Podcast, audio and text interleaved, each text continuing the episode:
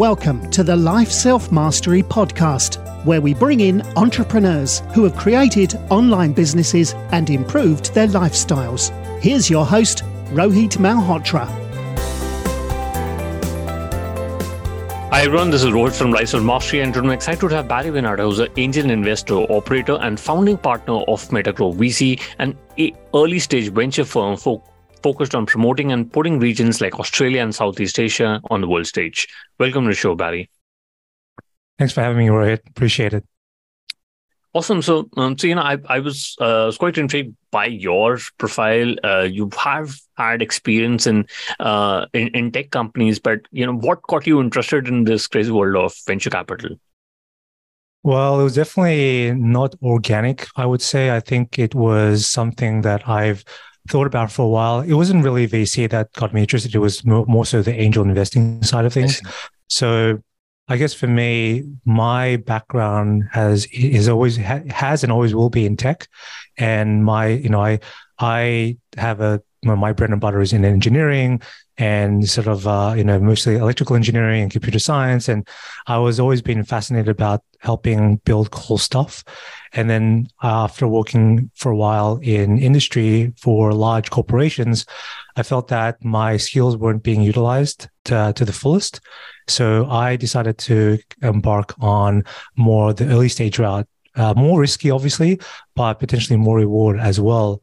So that's where I started to think about getting more involved in the startup ecosystem a little bit more as an operator, sort of trying to understand my way through the uh sort of the the workings of how startups work, how do you fundraise and all that stuff. So it was definitely a massive learning experience for me.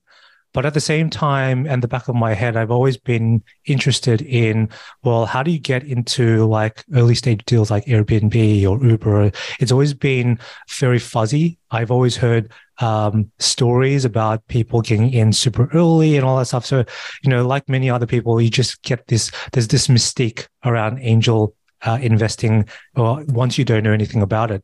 But once you do, it becomes much more transparent. And that's where I started to be more involved in building networks. I think angel investing is obviously uh, private markets. So getting into those types of deals is really based on people you know.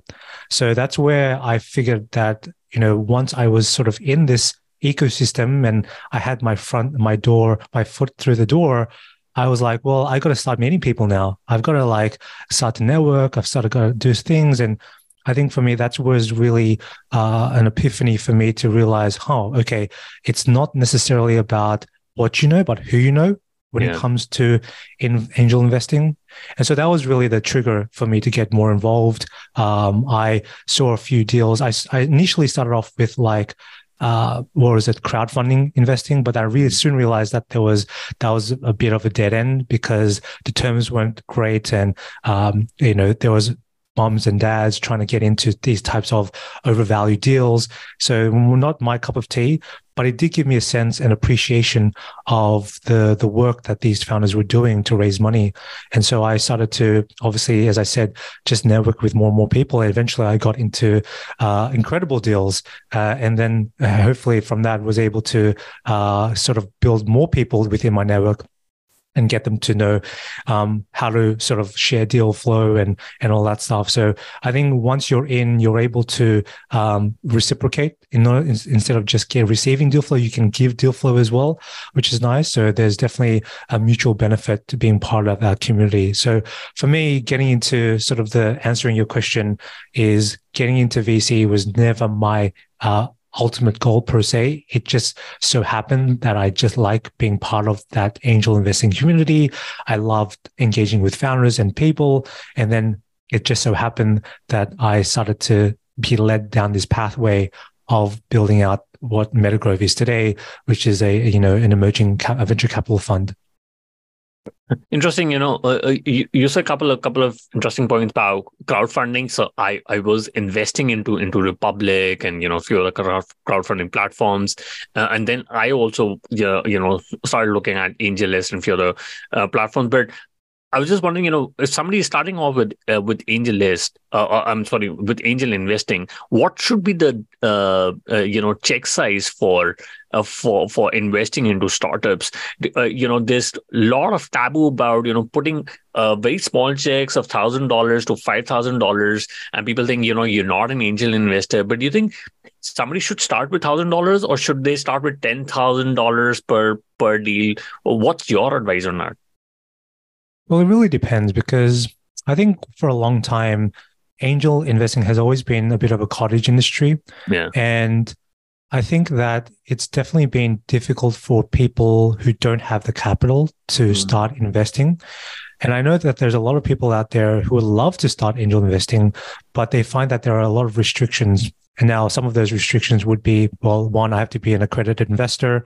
Yeah. I need to be earning this much on a year or I have to be, you know, have this amount of number of assets, which is fine because I think it's, you know, I think it's important to, to do that.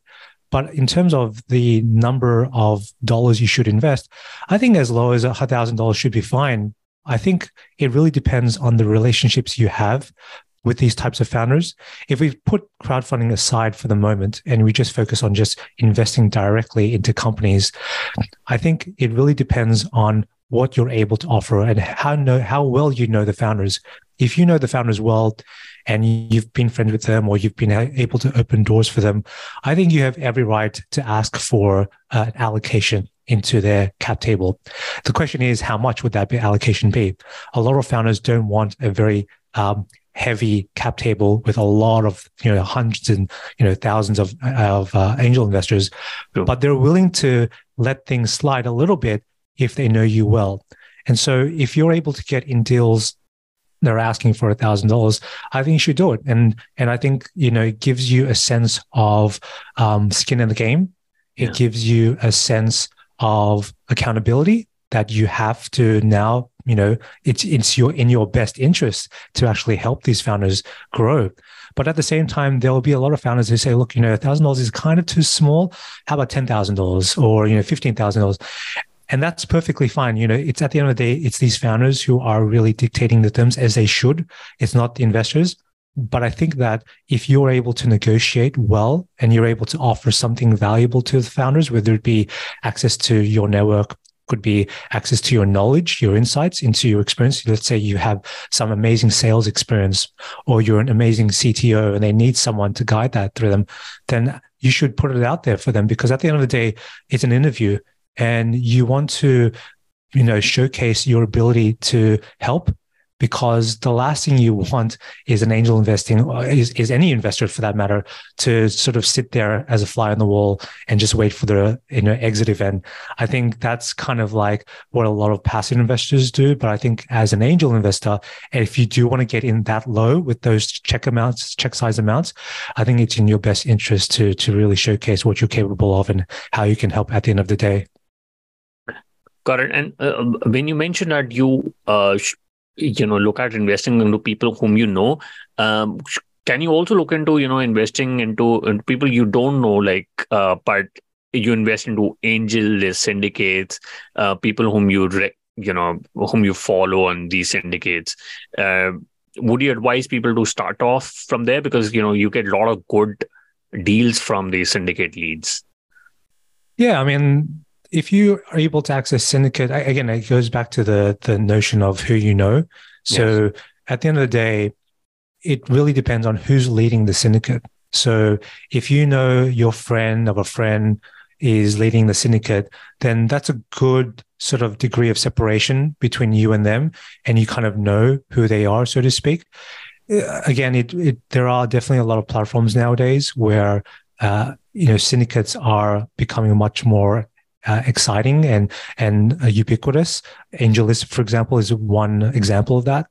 And let's say, for example, you don't know who the lead is, and in many cases, these leads are public. They'll say, "Look, come to my syndicate, and you know, you will give you, you'll share the deals." And mostly, you can join for free. You don't really have to uh, join in any deal that they offer to you, but at least you get to see exactly what type of deals that are coming through the pipeline. And it gives you a sense of, you know, is this something that I, I want to be a part of? If it's not, then that's fine. You can go to another syndicate, but at least getting a, a, first flavor of exactly what type of companies are coming through is is pretty important because you want to make sure that you're comfortable yourself investing your money into the syndicate. And some syndicates are different. Some have specific mandates that they only invest in b2b saas for example or you know b2c for example. So you really got to have your own personal mandate what do you want to invest in? And you know do you have any preference? Am i investing in climate tech only or do i want to invest in only in ai and so you really got to sit down and think about well do I have my own personal thesis that I want to abide by? And in most cases, most people don't. They just say, look, I'll just invest whatever is opportunistic. And so that's where you can start to, uh, you know, experiment with different types of leads and syndicates. And even sometimes, sorry, connect with the lead as well. You might be able to jump on a phone call. Like, hey, I know you're leading the syndicate. I'd love to be part of it but you know i just don't know you that well. Can we just get on a five to ten minute phone call and and tell me about yourself and i can tell you about me? And then you know from there i think it really takes a bit of effort but it's not so much effort that it's daunting. Uh, but at the end of the day once that heavy lifting is done you'll be much more comfortable knowing that you're you know you know who the person is and then you can start to invest comfortably as an angel. Mm got interesting. And uh, you know i also found that uh, you're part of the uh, founders institute you know. So so was i in uh, i think this is cohort 4 but i i it was uh, i could not complete it. But uh, what do you think about platforms like you know founders institute you know does sort of platforms help you in raising funding and get to understand more about you know what should be the thesis of a fund yeah, I mean, Founder Institute, I so backstory on that is that I did that probably in around uh, late 2020 or early 2021, where and I was part of cohort one, which was sort yeah. of the inaugural uh, cohort for Founders Institute, and they they named it VC Lab, and the, the whole notion of VC Lab is to really inspire the next generation of uh, venture capital investors, much like in the same way that you have accelerators for founders. Yeah. VC Lab is an accelerator for emerging fund managers. So I was part of that, and I was uh, sort of, you know, you, you, it's it's the first time that they were doing this, and Adeo and his team were great. They they really provided a good insight into uh, what uh, what was needed the highs and the lows and and so and sort of also what was required in order to build a fund and they really made it uh, a bit more streamlined which was kind of nice and they really showed you exactly how to put a thesis together how to put a pitch deck how to approach lps how to manage lps so I think that from that perspective, it was super helpful. Obviously, they're not going to connect you. You know, their job is not to connect you with any LPs. That's your own job doing and your own doing, but they will guide you along the way. And from that perspective, I think it was a great way. And, and I think we need more of that. That's, it's really cool to see more uh, people get involved in, in the VC space. I think there's definitely a lot of areas to be investing in and tackling um, and being focused on, whether it be climate tech, AI, uh, agriculture, especially in different regions of the world as well with the geographic mandate. So I think we need more people to be raising money to invest in these game changing innovations. And I think VC Lab was a, a good pioneer of that. Today, I have an interesting stat for you. You know that the founder of Beautiful Lives increased the social media presence by 10x? They managed to publish consistently and effortlessly using a robust social media management tool called Social Pilot. Social Pilot is a cost effective social media tool that helps businesses scale their social media marketing efforts. Use lifestylemastering.com slash social pilot to get a 14 day free trial. I've never been to Australia, but but, the, but to the biggest uh, companies, Canva and Atlassian uh, are Australian companies. You know, so uh, what's what's the focus in in Australia? Is it more B two B SaaS companies, or or do you see a lot of consumer companies coming out of Australia? Initially, I think traditionally it was obviously it was very B two B focused. Right. I think that's kind of changing nowadays, where you are seeing a paradigm shift in the way companies are founded. I think with you mentioned Atlassian and Canva, obviously those are great examples of companies that have, you know, they they're kind of like B2B in some cases and also B2C in many cases as well. But right. they, you know, they started out just doing something that they wanted to solve a problem. And it just so happened it blew up. So it was kind of uh, blow up in a good way. So in, in when I mean that they've globally expanded and and now doing really well for themselves. But I think for the most part, if I was to say the default uh, model right now in Australia and, and sort of this part of the world, and also probably parts of the US as well, is, is primarily B2B SaaS. Sure. I think there are edge cases where there are founders who are focused on uh, B2C. You know, they've we've had uh, a few companies that have been acquired uh, recently. I think there was a company, there was a fragrance company. No, sorry, I think there was a cosmetics company that was acquired um, by L'Oreal in the past couple months for a few billion dollars, and that was Australian uh, owned as well. So that was di- direct to consumer. So there is definitely avenues for that. I think because of the generally smaller population of Australia, it really requires you to go out and expand into whether it be Southeast Asia or the US. So, you know, you definitely need to have a global mindset when you are building uh, these uh, direct to consumer products, but it is doable at the end of the day. Got it. And uh, uh, I wanted to understand about uh, about uh, Metagrove. How do how do you uh, you know get hold of LPs for your fund? Uh, what was the strategy for you to you know uh, get hold of the LPs, or you know, how did you build those relationships with them? Yeah, I mean that's a great question. I would say that just before we get into the sort of the LP stuff, I think Metagrove has always been a community. I think okay. that that's as as sort of pretext is we never wanted Metagrove to be a fund per se. It was always like, well, how can we make this into a fun I guess, syndicate where we can sort of share deals with each other. We can co-invest together. We can help founders grow because the origin story of Metagrove wasn't necessarily a VC fund per se. It was more so uh, uh, just a bunch of people that I knew very well, whether it be friends, colleagues, ex co-workers, acquaintances. Eh, those and everyone in that community was obviously domain experts themselves. And a lot of it was just on the idea of helping founders, where I would maybe sometimes meet a founder. I wouldn't necessarily know the answer to one question they had. I was like, hey, well, why don't I sort of, uh, you know, send you to one of my people, one person that I know, and then he, they can help you out with, I don't know, GTM, for example, or how to hire a good team. And I think from that, it sort of snowballed into something bigger where a lot of the founders came to us more and more and said, look, we really love your network. We want to sort of see how we can uh, be, you know, engage with more of that.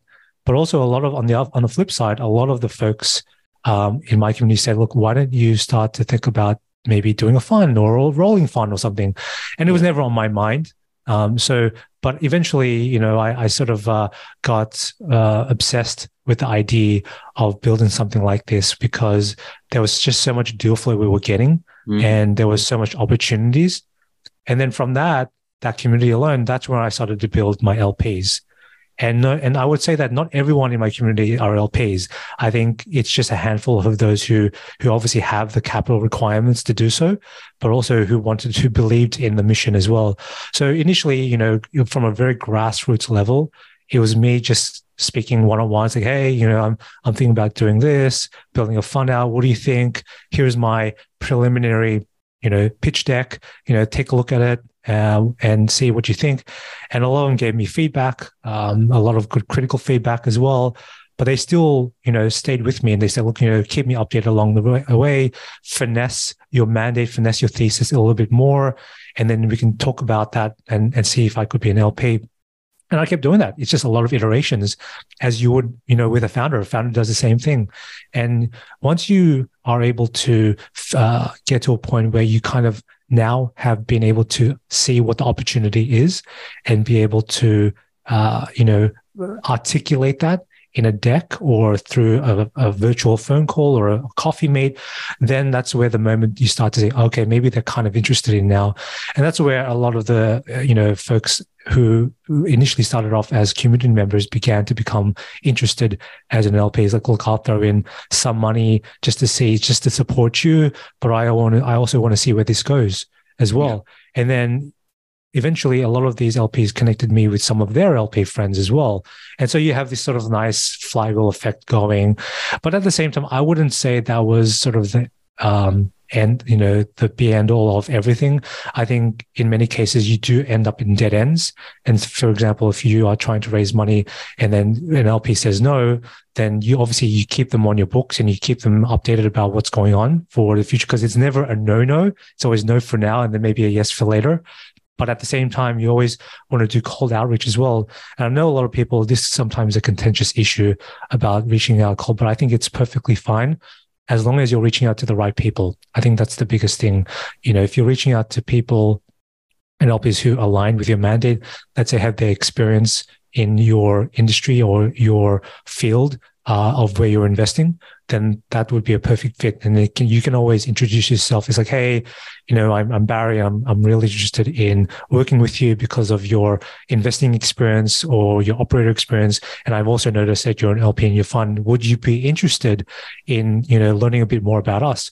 And that's a good teaser. Uh, uh, email, LinkedIn message, whatever you want to do to reach out to them, and then hopefully, you know, you'll you'll get a, a, conversation with them.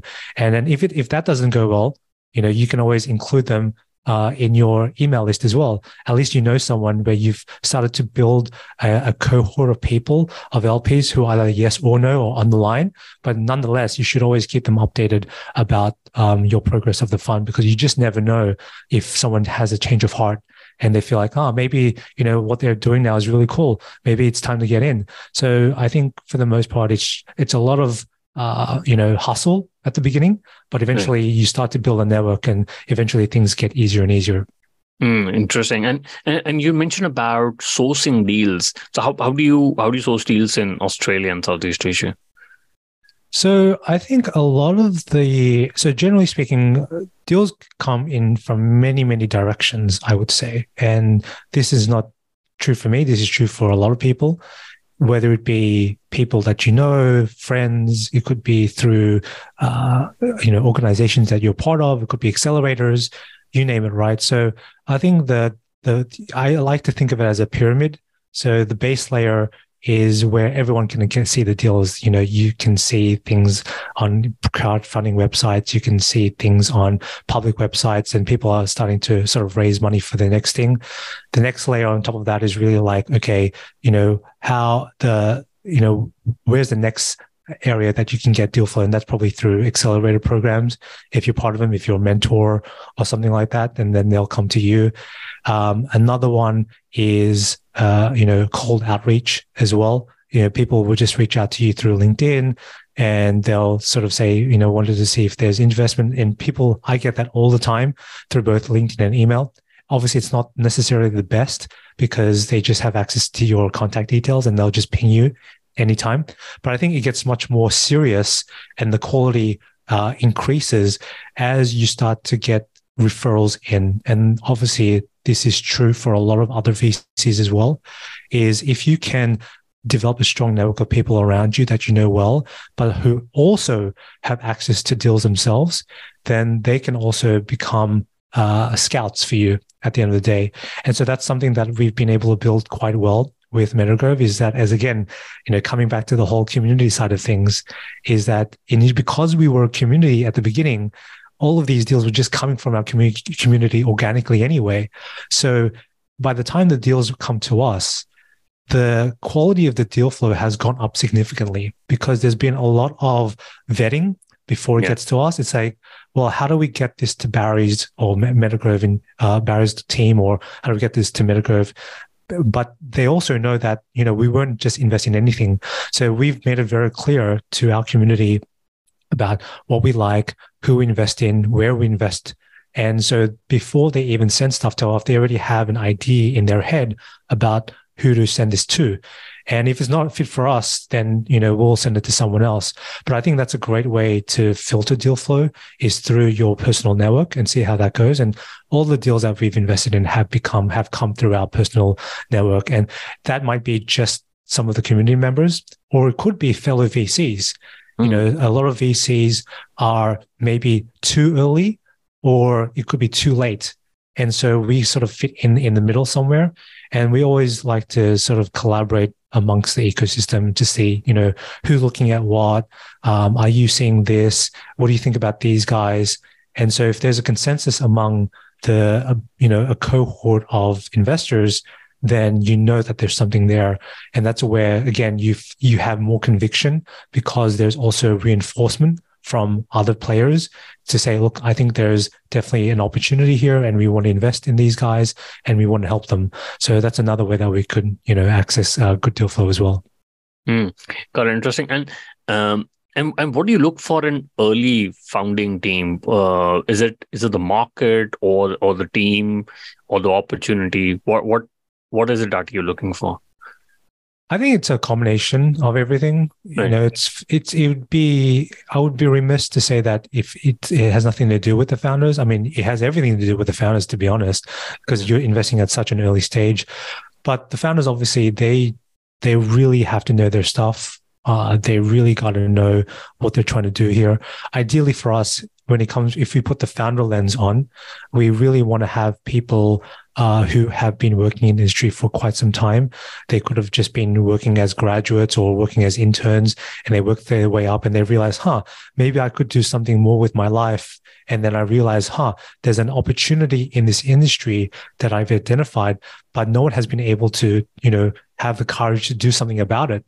And so that's where we see there's there's an arbitrage opportunity where these founders are saying maybe there's I need like there's something there I want to do something about it but now I just need to be able to have the guts and the courage to actually build something myself and that's when we know that there's a lot of uh, grit and hustle there because we know that these founders are really focused on solving this problem and they're willing to move heaven and earth to do this. So that's why I feel like partnering with these types of founders is incredibly important. Now, beyond that, you know, whether notwithstanding the founders, when we talk about opportunity and market, yeah, absolutely. You know, that's that's part of our due diligence, and we see what it potentially looks like. We look at the competition, the incumbents, and see exactly what it looks like. But it's not necessarily as important as the founding team because it doesn't matter what you throw at these guys or girls. If you know if you've got competition or you've got you know um, you know a, a market uh, these guys or girls will know how to execute. And um, they'll basically be able to overcome any hurdle that gets thrown at them. So that's why it's important to obviously have that focus on the founders but then tie that in with the opportunity, the market, the problem that they're trying to solve, the competition. And then if everything sort of ticks those boxes along the way, then we have pretty high conviction that we want to um, support uh, their growth and, and join them for their journey. Got it. And, and what's the average uh, check size for uh, for the companies that you invest in? Yeah, so for us, we are an emerging fund. So we try to obviously have skin in the game, but we want to do that with caution as well. So because we are early stage, we try to do range check size ranges from you know 50k uh, to 250k ish, and that really depends on the growth of the company where they're at, and we potentially will follow on as well. But ideally, it really is the assessment of a combination of the support that we can give them. It's also a combination of the valuation of the company as well and also the impact, the runway that they can have along the way. So if they can, you know, raise this amount of money and last them for the next 12 to 18 months, I think that's going to be a good way for them to develop the growth and the traction that they need to raise the next round in the next, you know, the next period. Mailman is a email assistant that shields you from unimportant emails, minimizing interruptions and making your days calmer and more productive, you can visit mailmanhq.com and use the code LSM, uh, which gives you the benefit of 15% off for the first year on the annual plan, uh, which already has 20% discounted compared to the monthly plan. So you can visit mailmanhq.com and use the code LSM. You work for, for, for big companies like, you know, um, uh, like Verizon and Skylo. Or what is your take on operator-led funds or you know founder-led funds? Do you think uh, operators or founders should just focus on their work and not get into angel investing and and you know run these micro funds, or do you think it it helps them to learn about uh, about the investing aspect and put on the investing hat uh, and learn about uh, you know the business. Uh, I just wanted to understand what are your thoughts on operator led funds or you know founder led funds. I personally like it. I I want more of it. I think that there is definitely uh, a skew towards non-founder led funds and non-operator led funds because of just the pedigree that these people have because they've come back from they've come from a certain uh, background means that you know they're going to go into this industry and, and help. And i think that's great. I think we we need more of that but we also need a balance as well. I think being an operator like me has always has given me perspective when it comes to working with early stage founders especially if you're working at the early stage. You want to really click and you want to have chemistry with the founders. Now, founders obviously have probably been operators themselves as well. So you want to get make sure that you're on the same wavelength. And in many cases, a lot of the founders like the idea of someone being able to understand what they're going through because if you're an operator or a founder yourself and you've gone into VC or if you've gone into angel investing, you understand, you've been at the front line, you know what it's like to build a company, you know the highs and the lows. So you are, you feel like you're a, a, a comrade from them. You feel like they're part of, you know, the, your, your, your team rather than one's bigger than the other. It's sort of like, I want to invest in you, for example, if I'm the VC or the angel investor, but I understand what you've gone through as a founder and I want to help you get to where you want to go. So I think there's a lot more empathy when it comes to these operator led or founder led funds. And I think we need more of them because sometimes in many cases, the, a lot of VCs will probably just hand out money um, and not necessarily help. I hope that's not the case, but I I, I want to see that a lot of these operators and founders will come in and say, look, I know what you're going through. I want to help you in the best way that I can. And I am happy to advise you. I'm happy to connect you with people that I know who are also operators and founders because being a founder is a lonely journey. It's a very rewarding journey, but it's a lonely journey in many cases.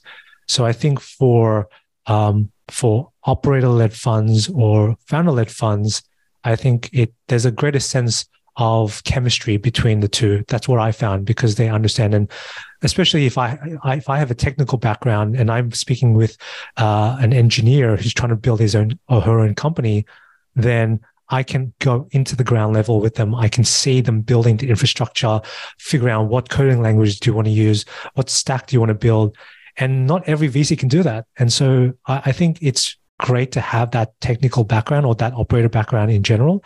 But I think it's it's I think we need more of those types of people to get into the industry and sort of uh, sort of fuel the next wave of, of entrepreneurs.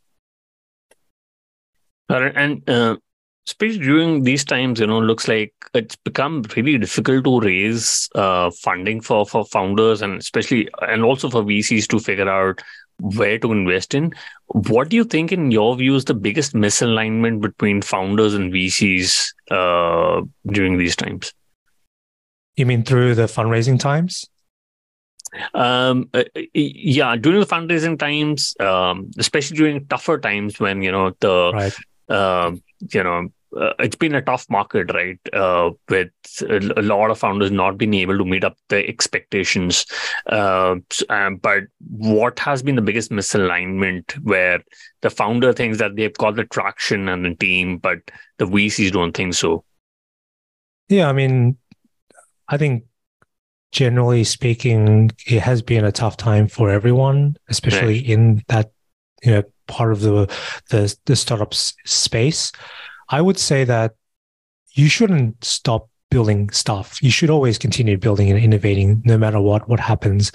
I think there's always obviously, you know, there's good timing and bad timing, but at the end of the day, you should always try to put your best foot forward as a founder and build.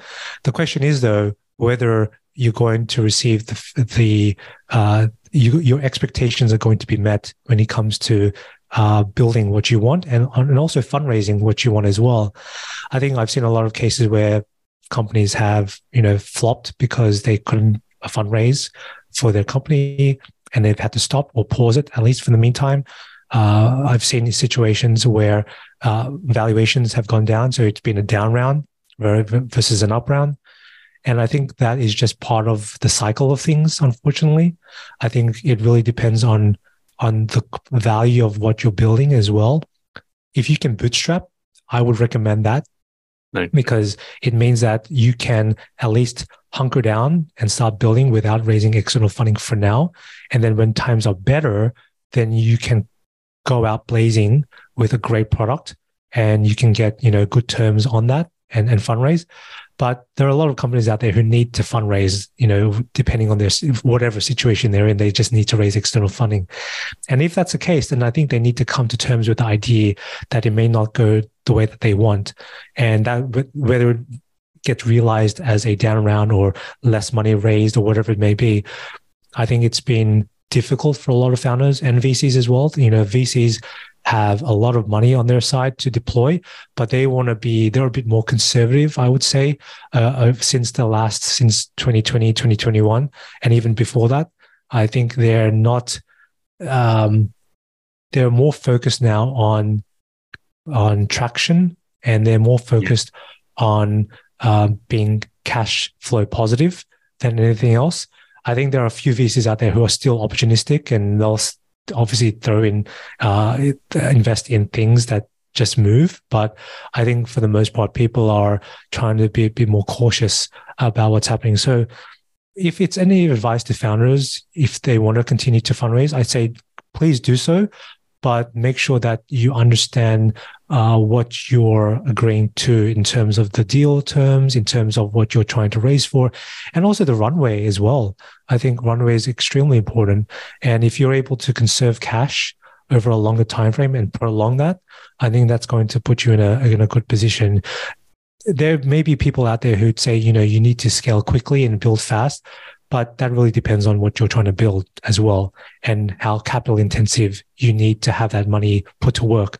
But I would say for generally speaking, B2B, maybe, you know, there's definitely a level of conservatism right now and and just trying to do with do what uh, with what you can with what you have and then try to build traction and, and growth and and build and, and continue to grow. And eventually come you know next year when things start to uh, get better and better, then go out there and start building traction with investors and uh, get uh, build that round eventually. But I think it definitely uh, right now it's it's definitely a negotiation that needs to take place between the the founders and the and the investors. Got it. And uh, um, especially when it comes to angel investing and investing through your fund, what's been your biggest hit and your biggest miss?